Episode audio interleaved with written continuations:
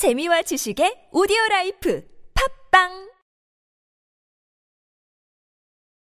이영대와 함께하는 주님은 나의 최고봉. 다시 일어나리라. 로마서 8장 35절 말씀. 누가 우리를 그리스도의 사랑에서 끊으리요? 환란이나 곤고나 박해나 기근이나 적신이나 위험이나 칼이랴 하나님께서는 그 누구도 고난에서 면제해 주지 않으십니다. 주님은 저희 환란 때에 내가 저희와 함께 하실 것이라고 시편 91편 15절에서 말씀하셨습니다. 현실 속에서 그 어떠한 극한 상황의 고난도 문제가 되지 않습니다. 그 어떠한 고난도 우리를 하나님과의 관계에서 끊을 수 없기 때문입니다. 우리는 이 모든 일에 넉넉히 이깁니다. 바울은 상상이 아닌 실제적으로 절박한 일들을 말하고 있습니다. 그는 우리가 이 모든 환란 가운데서 초자연적인 승리자들이라고 말합니다. 이는 우리의 재능이나 용기 때문이 아닙니다. 고난들이 예수 그리스도 안에서 우리가 누리는 하나님과의 관계에 전혀 영향을 미치지 못한다는 점에서 초자연적인 승리자입니다. 상황이 어떠하든 우리가 처한 그 상황이 바로 우리가 있어야 하는 상황입니다.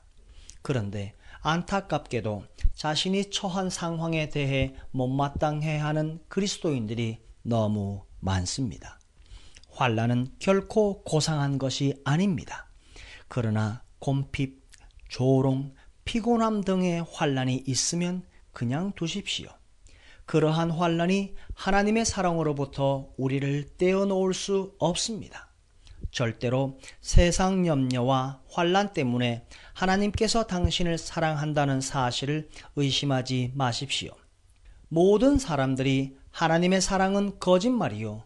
공의 같은 것은 이 세상에 없다고 말할 때 당신은 하나님의 사랑으로 인내할 수 있습니까? 굶어 죽는 상황에서도 하나님의 사랑을 믿을 뿐 아니라 그 상황을 넉넉히 이길 수 있습니까? 예수 그리스도가 사기꾼이어서 바울이 현혹된 것입니까?